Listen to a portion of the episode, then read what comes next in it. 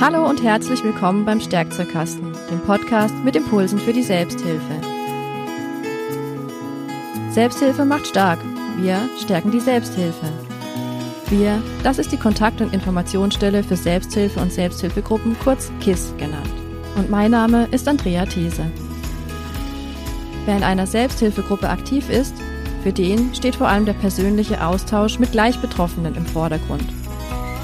Gleich betroffen zum Beispiel durch dieselbe Erkrankung oder Diagnose oder gleich betroffen durch ähnliche krisenhafte Erfahrungen und Belastungen.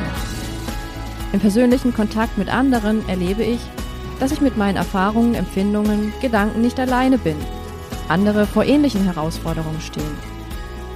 Wer sich in einer Selbsthilfegruppe ehrenamtlich engagiert, kann dabei aber auch mit vielen neuen Fragen konfrontiert werden, die mit der Organisation und dem Miteinander der Gruppe verbunden sind. Wie finden wir neue Mitglieder für unsere Gruppe? Wie schaffen wir bei unseren Treffen eine angenehme Gesprächsatmosphäre, sodass sich darin alle Mitglieder wiederfinden und wohlfühlen können? Wir schreiben uns als Gruppe E-Mails und WhatsApp-Nachrichten, aber wie ist das eigentlich mit dem Datenschutz?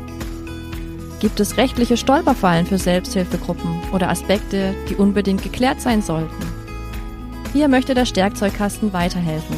Gemeinsam mit unseren Gästen versuchen wir, pro Episode wesentliche Aspekte eines für die Selbsthilfe relevanten Themas zu beleuchten und das eine oder andere Fragezeichen auszuräumen. Hört ihr, hören Sie doch gerne mal rein.